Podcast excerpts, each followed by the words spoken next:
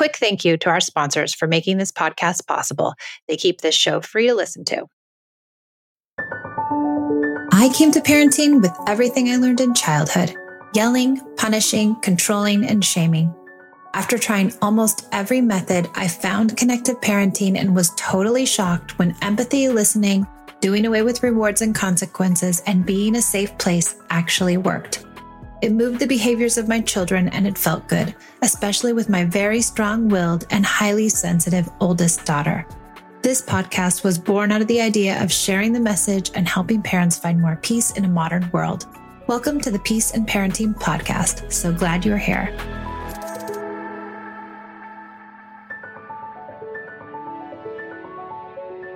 Welcome back to the Peace in Parenting Podcast. I'm Michelle and I'm glad you're here.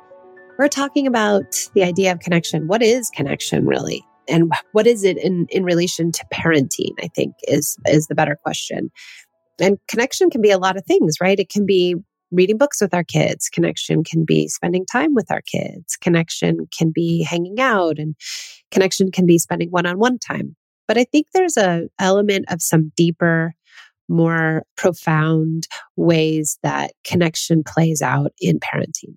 One of those ideas is doing away with shame. When we can do away with shame, that we create connection because we're not eating connection. So, meaning that often parenting and traditional parenting has a lot of shame elements in it, you know, um, punishment or correction or um, pointing out wrongdoing, all kinds of ways in which we shame either overtly or kind of covertly and and we don't maybe necessarily even know it but i think there's an element of shame that kind of is looming around in the parenting world and that when we can get rid of the shame we really actually almost immediately infuse connection because the opposite of shame is resilience and i think kids who live without you know parental shame because we already are born with internal shame. We already have shame in us.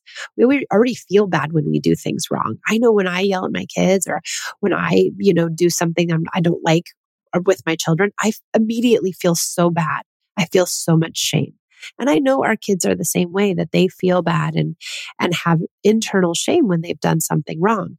But when we add extra parental shame, meaning we correct or we punish or we chastise or we belittle or all the things, or we threaten or we bribe, or all those things, we create an extra layer of shame for our children. So when we can take that piece out, we really create more connection because now we're just the guide, right? We're not the judge and jury. We're not trying to pick out the victim and the villain. We're not really coming to parenting with this idea of teaching and correcting and revising. And if we can take that piece out and be the guide and be the coach without shame.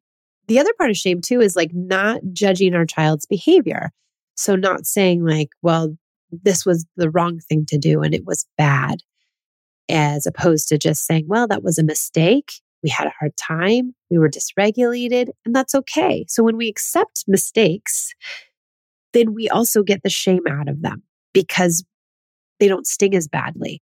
Sure, our child is still going to have internal shame, right? They're still going to feel bad about the things that they do.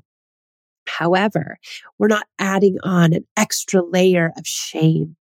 And that extra layer of shame can really eat away at the connection piece. So if we're accepting mistakes without punishing them or correcting them, we are also really infusing more connection because we're not using shame. And when a child can come to us with a mistake, it really helps them feel seen and heard and understood. And so I think that's another piece of connection is like, does your child feel seen and heard and understood, especially in their really hard moments? So in those moments where they are making those mistakes, do they feel like you are understanding them? You are their soft place to land. That is deep connection. That's an emotional feeling, not just, you know, I'm going on a bike ride with my kid. Well, not just. That's an amazing thing to do too. Go on a bike ride with your kid. You should go on a bike ride with your kid. That's incredible. But I think more on the emotional side of things is like, where can I have this like deep understanding of my child and their behavior? So when we can understand their behavior and their mistakes and their missteps as just being part of life and that they don't need to be shame, that we're building in connection. With Mother's Day around the corner, are you thinking about a truly special gift for your mom? Let me tell you about mylifeinabook.com. It's a unique service that turns your mom's life stories into a beautiful book. Pretty cool, right? Here's how it works. Every week, mylifeinabook.com will send her questions via email. These can be pre written questions about her life or any custom questions you wish to ask. And then she can either type her responses or use their voice to text feature. And mylifeinabook.com compiles all of her responses into a beautiful keepsake book. And guess what? They can even create an audiobook using her voice recordings. It's like preserving her voice and her stories for eternity. This book becomes a legacy, something your future generations can treasure forever. Your mom's given you a lifetime of stories. This is your chance to give her a way to share them. I used mylifeinabook.com to compile my own stories to give to my daughters for Mother's Day. Check out mylifeinabook.com and use code PEACE at checkout for 10% off. Create an unforgettable gift for your mom this Mother's Day. That's mylifeinabook.com. Use code PEACE for 10% off today.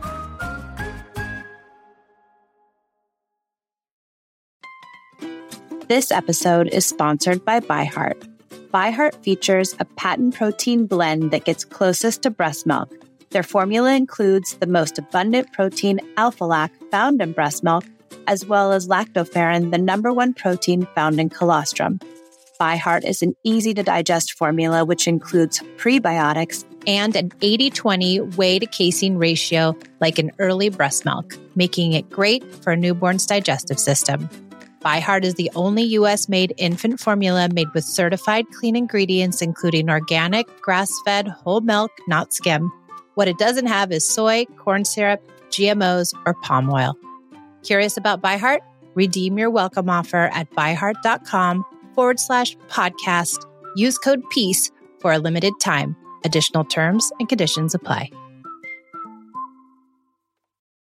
Now, another piece that I think is important in connective parenting is this idea of empathy, like really staying away from fixing things or trying to keep our child from making mistakes, is allowing them to make the mistakes, right? And allowing them to fall down, but then coming to them when that happens with empathy and understanding.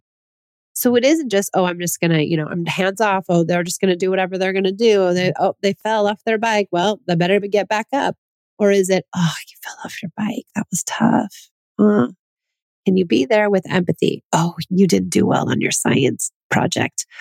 That's hard, honey. What happened? You want to talk about it? Can you come with empathy without saying, well, we should have studied more? You did it the night before. Well, that wasn't really that the right thing to do. Instead of either criticizing or instead of saying, let me talk to the teacher let me see if we can get more points because I think your project was really good. Let me talk to the teacher so we can get more points. So we kind of go some of these different areas, right?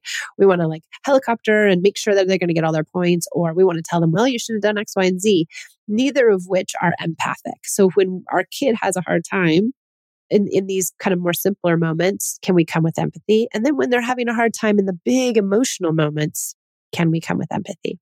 Can we come with empathy a lot of the time? So, sure, connected parenting is special time. It's one on one, it's connecting, it's reading books, it's going to the park, it's taking your kids on vacation, it's all the things. But what about this deep emotional side of connected parenting where it's shame free, where it's full of empathy, and where we're instead of using correction, this is another piece, instead of using correction in like the very basic sense of it, like don't do this, do that, you you you know, you can't do that. Can we come with play can we come with this connective idea of play as opposed to just correcting our child? And does the correction also create some sort of shame? But instead, can we use play to infuse connection in those really hard moments as a way to help our child feel better, as a way to get them back online so that they are using their thinking brain? So I like to look at connection as something a bit deeper than just being with our kids. I used to tell people that I was the most disconnected stay at home mom that ever existed. So I stayed home with my kids for quite a while from until Esme was like 12. And so she and I were so disconnected. I did not understand her and I was with her all the time. I never left her. I drove them to school. I cooked every meal. I played with them after school. I made sure they went to every activity. I mean, I was there all the time, but we were not connected in this deeper, more meaningful way. We just really weren't. I didn't understand her. I didn't hear her feelings. I didn't, I overcorrected her for sure. I shamed her constantly. And so our connection was very tenuous because of all of that stuff. And what I didn't realize is that it isn't about the amount of time you spend with your child to form connection. And, you know, I'm a working mom. I work really hard and I um, feel very connected to my kids because I don't think it's the amount of time that I spend with them, but it's the way in which I show up for them. Do I show up with compassion when they're having the hard time? Do I stay away from the shame? Do I really lean into play where I need to? And do I leave correction off the table because it's not something that I think is effective? So I don't need to spend six hours a day with my kids to feel connected. In fact, I feel like if I sit through a tantrum or big feelings or big emotions with my child for just 10 or 15 minutes, that that is one of the most connective things I can do for them. And it creates a deep bond between us.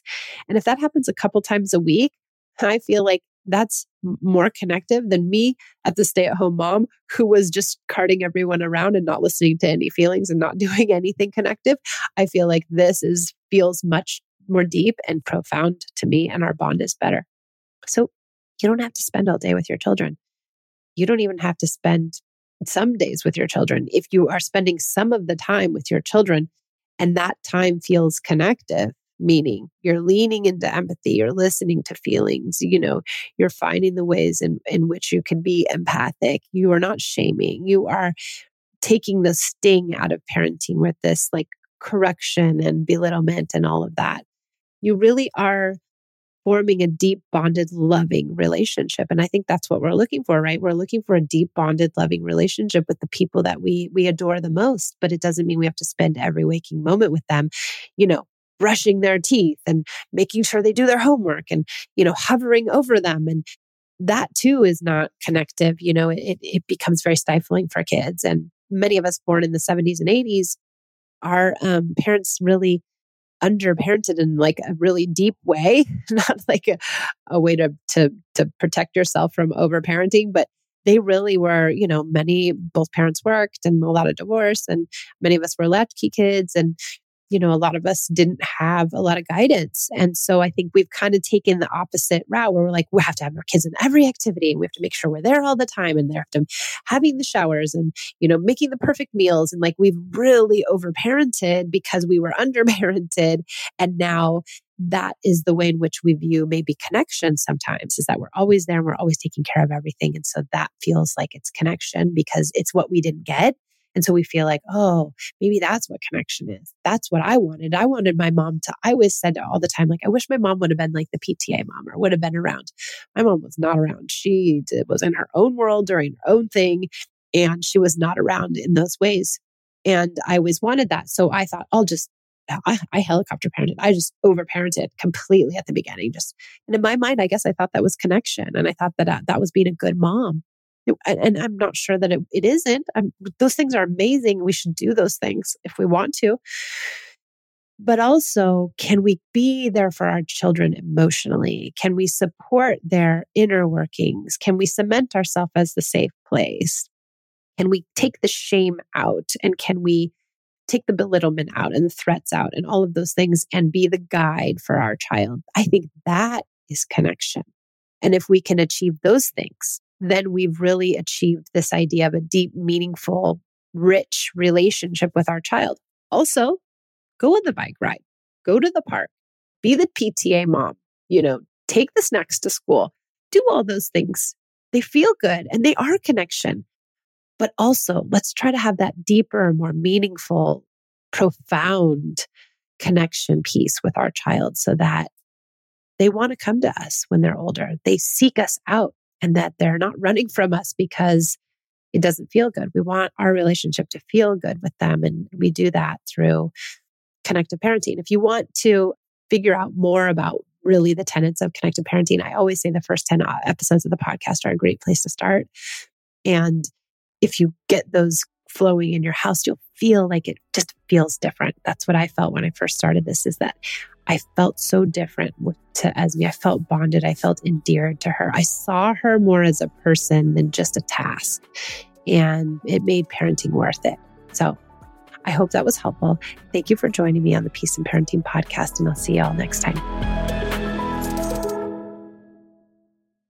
Support for this podcast and the following message come from Corient Corient provides wealth management services centered around you. They focus on exceeding your expectations and simplifying your life. Corient has been helping high achievers just like you enjoy their lives more fully, preserve their wealth, and provide for the people, causes, and communities they care about. As one of the largest integrated fee only registered investment advisors in the U.S., Corient has deeply experienced teams in 23 strategic locations. Corient has extensive knowledge spanning the full spectrum of planning investing, lending, and money management disciplines. Leverage Corient's exclusive network of experts to craft custom solutions designed to help you reach your financial goals, no matter how complex they may be. Real wealth requires real solutions. For more information, connect with a wealth advisor today at corient.com. That's C O R I E N T.com. Corient.com.